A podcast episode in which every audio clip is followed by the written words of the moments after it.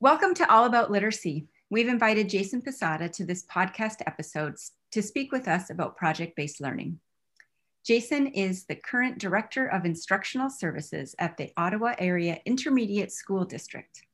Prior to this role, he led the support for the identification and development of innovative learning solutions across the Ottawa area as Director of Innovation Services. Prior to this, he was the development director, where he championed, developed, and implemented the Future Prep program, a series of interrelated supports and systems that ensures that students are more informed and better prepared for their future callings.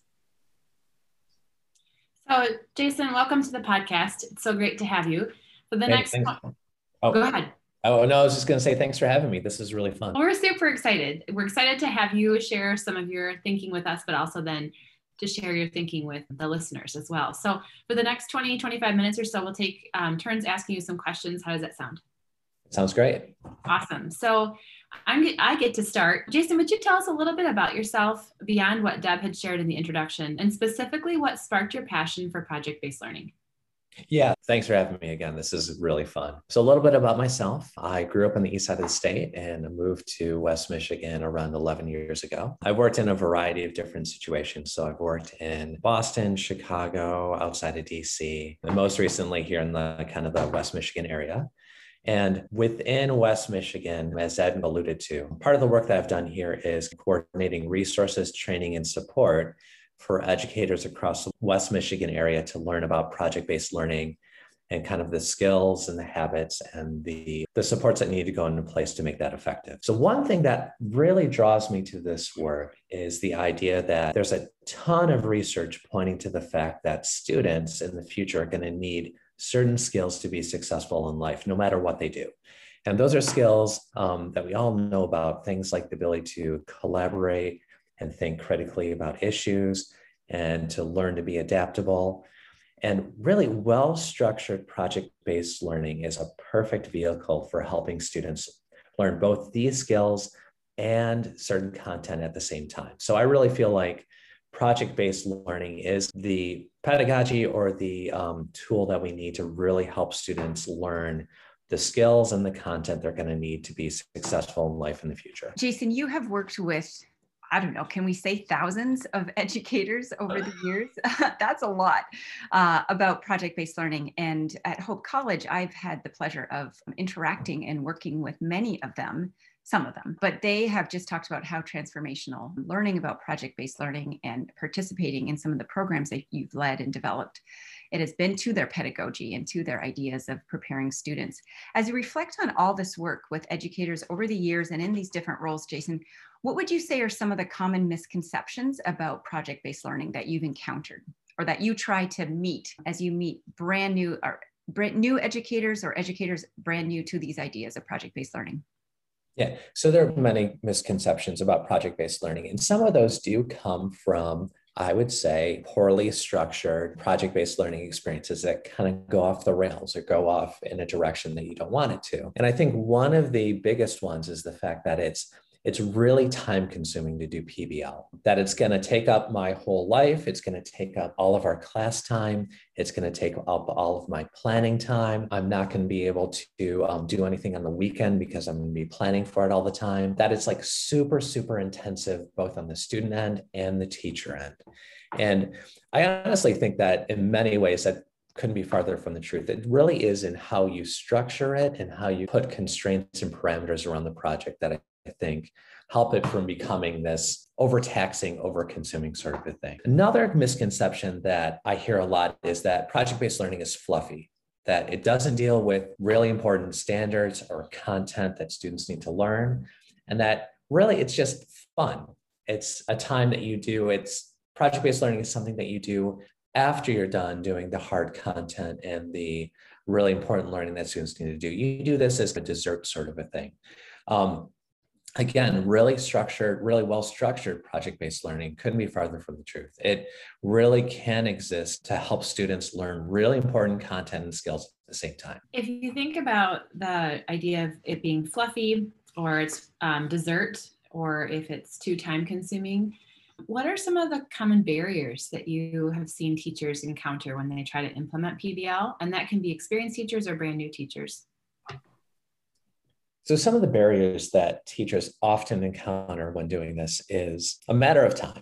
And it's a matter of do I have the time to actually implement this within my classroom, within my curriculum, things like that? And there's the time within the classroom, but then there's also the time for planning. Another barrier is how much do I have support from my my colleagues, my staff, my school, and doing this sort of pedagogy. Oftentimes, this is different than what might be happening next door, across the hall, or it might not have been tried in your school, or in the past might have been tried, and there might be a negative misconception of what this actually looks like. Sometimes it takes a little bit of bravery and communication and just really charging ahead with this practice to see what it looks like within the classroom. And sometimes just that little barrier of saying, or of knowing that maybe this isn't happening across the school, or maybe people have misconceptions about it. That's enough of a barrier for a teacher sometimes to say, you know what, I'm not going to pursue this practice. I'm just going to go back to my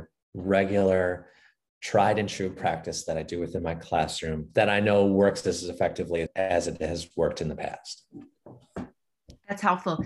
And Jason, we've talked about misconceptions, we've talked about barriers, those are in the negative. But one thing I know that you are so good at is pitching PBL to new teachers. And Erica and I, we teach pre service teachers in about their junior, senior year in their pre service education. And for some of our students, they've encountered PBL as students, which is always really exciting. And then to bring them on this side of thinking about it as a teacher is sometimes a process of helping them see that as well. But as you think about talking to new teachers and as you think back to your work when you were working with future prep what was your pitch or how did you like appeal to their sense of learning and excitement about pbl as we think about what would you like more teachers to know about pbl in the positive? Pbl when done correctly provides students with a ton of agency and voice and choice and it allows them to do the hard work of learning and the really good and rich work of learning core content and standards and skills that we want them to have. Because students in a really well structured, well done project based learning unit are so engaged and so engrossed in learning that content, it frees you up as the educator to do the work that you want to do in working with students. So you get to become the coach or the guide asking students what are they learning? How well are they learning it? Where do they need help? It allows you to work with students on more of a one-on-one individual level. Um, whereas if you're thinking about typical standard teaching a lot of the times it's a teacher giving content and checking in from time to time for understanding. But project-based learning really frees you up in a magical way as a teacher to help you work with students and get to know your students frankly in a really special and meaningful way. So, Jason, when you think about the this concept of being um, a coach or a guide, rather than as you said that typical kind of you didn't use the term, but this idea of standing and delivering, so just stands up in front or on the side and gives. What are some aha moments that you have seen teachers come to when they begin to use PBL or they learn about it, they begin to use it, and then light bulbs go on or they have these moments. What are some of those fun moments that you've seen teachers have when they've begun to really dive in or learn about and implement? PBL as a concept sounds overwhelming or it sounds like this big, for lack of a better term, and this might sound somewhat negative, it sounds like a production. It sounds like something that I really have to orchestrate. I really have to put in a lot of time up front and think about how am I going to coordinate all the things in the classroom and how students are going to interact and things like that. And that's really true. But the ahas that I've seen that I think are really fun from teachers are the fact that honestly, project based learning is made up of a lot of instructional moves in a coordinated way that we already do in lots of ways, or they're moves that we really want to see happen you know, naturally within our classrooms. So for example, one of the tenets of project-based learning is the fact that students are exploring an authentic question or problem, and they're doing that in an authentic and engaging way. That concept alone is something that many teachers do within their classroom, whether you be in math or science or ELA, but they might not do it in a project-based learning framework. Um, really project based learning is the stitching together of lots of different practices again that we know are effective for kids and for learning but it does it in a really meaningful and structured way that really lends to the flow of students really learning skills and content over time. So it's that aha of saying oh this really isn't something radically different from what I've been trained to do or what I know is good for kids. It's really about the coordination of all these skills into a cohesive unit or experience. So many words that you said, Jason, that I just want to grab onto it. Erica and I are like high-fiving each other as as we even just think about some of these key concepts in our courses, but talking about agency and voice and choice and the hard work of learning authentically within our different disciplines and areas is so important. It's so rich and it, it's not an add-on, it's not a production, but it's what these instructional moves that we've been thinking already deeply about in many other ways. So both Erica and I teach to students representing all the content areas, including music, art, PE, math, etc. In our work with students over the years, we found that some of our students representing different content areas have a harder time grasping onto it. And they'll say something like, oh, English, it's easier to do, or history, PBL works better with that. Can you share some stories over the years of really exciting PBL experiences that you have either walked with teachers or observed teachers doing within some of these perhaps quote unquote harder content areas to do with PBL? Would just love to hear some concrete examples. Yeah, of course. Yeah. So the thing with the quote unquote harder content areas um, like math and PE and music and other things like that is we have a really structured schema or idea of what that teaching looks like within a classroom. So when you think of a music classroom, you think of students sitting around in a semicircle going through music and learning performances that they're going to give or music that they're going to give at a eventual performance or when you think of a pe classroom you think of students learning um, potentially discrete skills of a sport or doing certain movements and then eventually they get to play the sport. Uh, same thing with math. We think about math as being this content area where you learn discrete skills or ways of attacking working with numbers. And then you practice that. We, it's the classic I do, I'll show you how to do it we do it, we're going to do it together. And then you do it, you go ahead and do it on your own. I'm going to check in with you to see how things go. And those schemas are so strong that it's hard to break out what that classic classroom looks like and rethinking in a project based learning way. The most successful ways that I've seen that happen is when educators go back and actually look at what are the learning standards that I really need to teach my kids in these classrooms and what are they really asking of me as an educator? And what would i want to see from students? What's the evidence of learning that i would want to see if they were going to become proficient in these skills? So for example there's a pe teacher to the north of where we are right now in ottawa county and she was looking through her standards and realized that a lot of her standards especially at the elementary age had to do with things like types of movement whether it be gross movement or movement with your arms or your hands or things like that and being able to exercise for a certain period of time, things like that. And honestly, one of the things had to do with having an attitude of being a lifelong, not fanatic, but someone who is into health and wellness and things like that. So she created a PBL unit where, as opposed to having students practice certain gross movement or motor skills through the different sports that we would typically think about in a PE situation, like baseball, basketball, volleyball, whatever else, or whatever games we might play, she actually had students develop their own games utilizing a certain set of objects and having them think about the certain set or certain sort of movements that they would need to do to complete that game. Students worked in small groups. They made prototypes of their game. They practiced them. They demonstrated them for um, her as the teacher.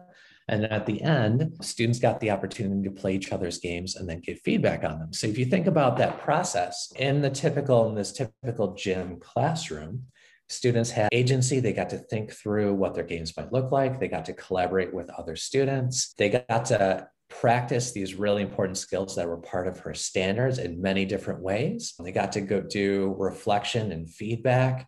And all of these things are things that might not be typical in a standard PE classroom. So it was really interesting to see her implement that project over time.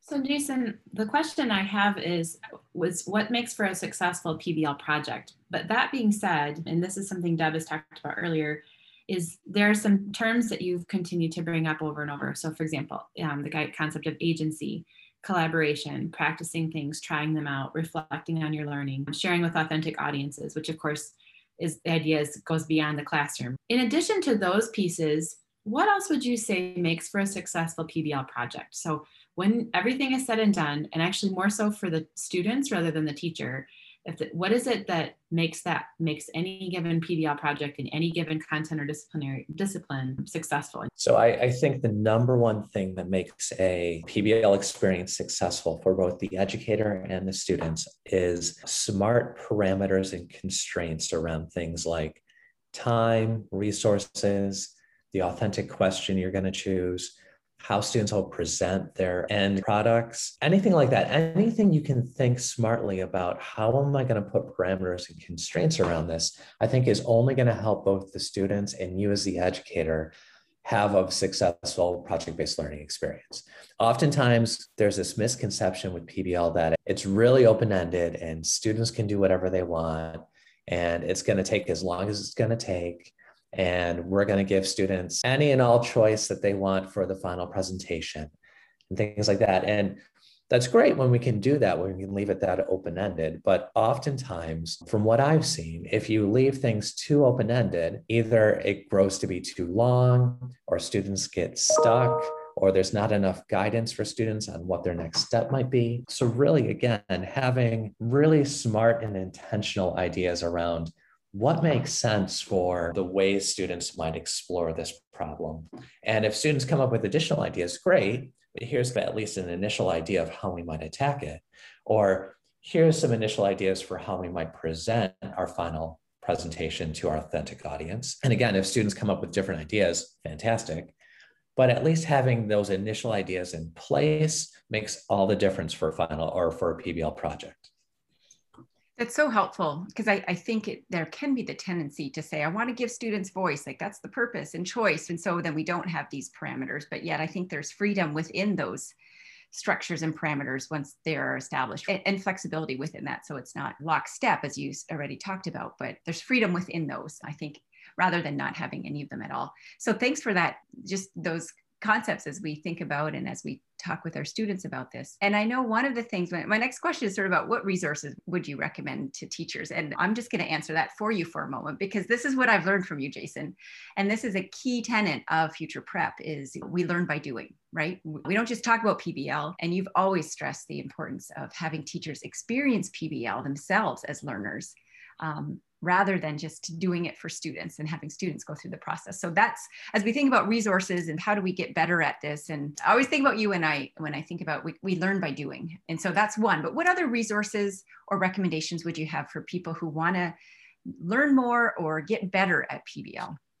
Yeah, two really great resources you might want to check out include the West Michigan PBL Network, which can be found at wmpblnetwork.org or uh, PBL Works through the Buck Institute out of California. They've been doing this work for a long time, and their website is pblworks.org. They're a great resource for what really good, rich PBL looks like within the classroom.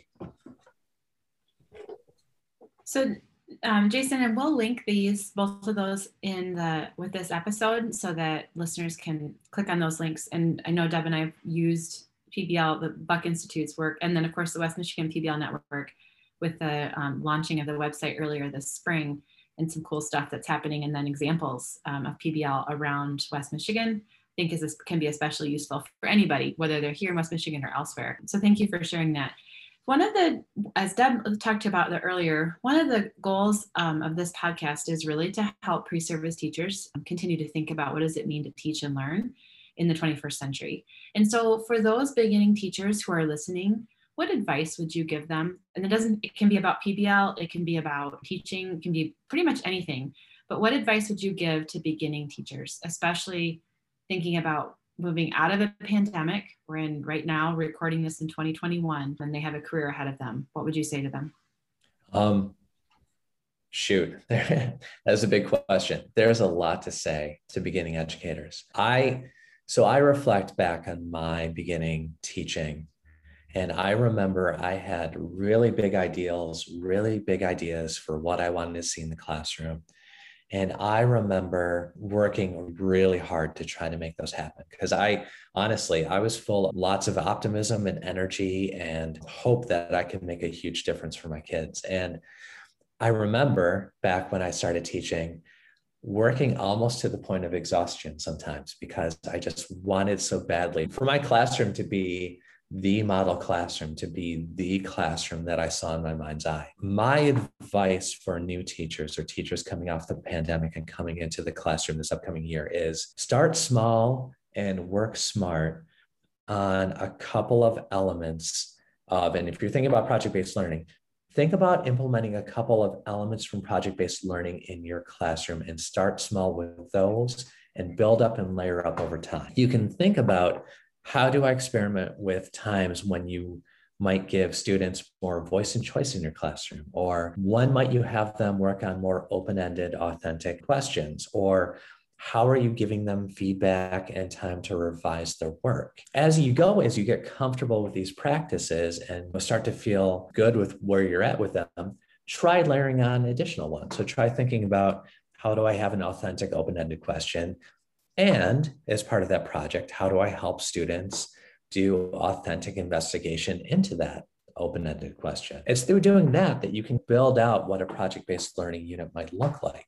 You don't have to start, you don't have to start with everything all at once. You can always, you know, add elements in over time and build up to what you want to have in the end. I love that. Such great advice, Jason. And I would add to that to beginning teachers find people who can support you in this work and i always tell teachers in this area if you can get a chance to get involved in programs like future prep you'll find your people and jason a comment i've heard from many area teachers is that in future prep, but then also just in your work in general with the ISD, you've always treated teachers like professionals. And so surround yourself uh, with people who can support you. And in these incremental steps that are sustainable, how do you find people who can support you in that work? Thanks for what you do in our area and beyond in terms of supporting teachers.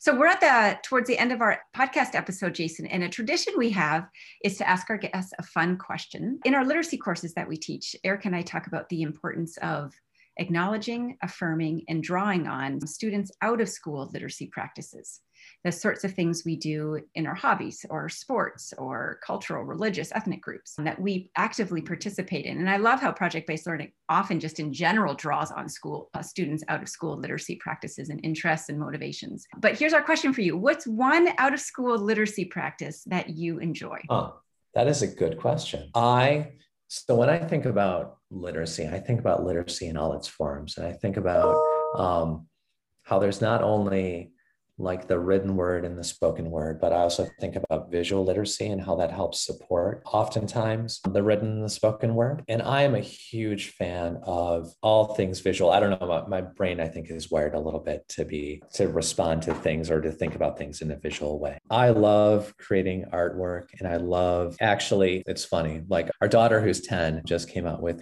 a quote unquote magazine the other day that she was writing out of school for no reason but to just report on things going on in the house. I love doing stuff like that where I get to work on things that have both a visual component and then uh, kind of a written or a spoken component. And especially working with my family, doing fun things like creating magazines or creating posters or things like that. That's one thing I like to do outside of the classroom LA sort of thing. So, Jason, just as a follow up to that, do you uh, draw? Do you use uh, technology to generate those illustrations or those graphic images, or do you hand draw? What kinds of mediums do you choose or tools do you choose to generate those visual images? Yeah, so I, um, I don't know. I used to be a big hand drawer, and I used to be even thinking about my past practice. I used to draw and then transfer it to technology a lot of times. So taking pictures of it and then manipulated it, manipulating it with computer technology like the Adobe Suite and things like that. But as technology's evolved, I find I use technology more and more for my visual representations. I don't necessarily gravitate as much towards the drawn aspect. I like the idea of and technology. It's perfect. It doesn't have my hand smudges. It doesn't have my, I don't have to worry so much about things like smearing and things like that. And I can always go back and change and edit it over time. I've been drawn to the technology aspect of things. Thank you for um, offering that because that's something I know different individuals have different perspectives about in terms of creating visual art and kind of what um, tools or mediums they like to work in. And so that's fun to, to hear that. And I know that when you and I've met and talked, and you've taken notes or shown me things. I've often seen pictures um, accompanied with words. So that makes a lot of sense. I hope that uh, your daughter's magazine issue is well read and widely distributed beyond the Posada home. That's awesome. You've got budding authors and illustrators in your home. That's great. We have, as Deb said, we've come to the end of this episode. So I want to thank you again for joining us. And for those of you listening in, thank you for joining us as well. Be sure to follow All About Literacy on your favorite podcast app so that you don't miss any upcoming episodes. We are Deb Van Duinen and Erica Hamilton, and we wish you beautiful adventures ahead as we keep learning all about literacy.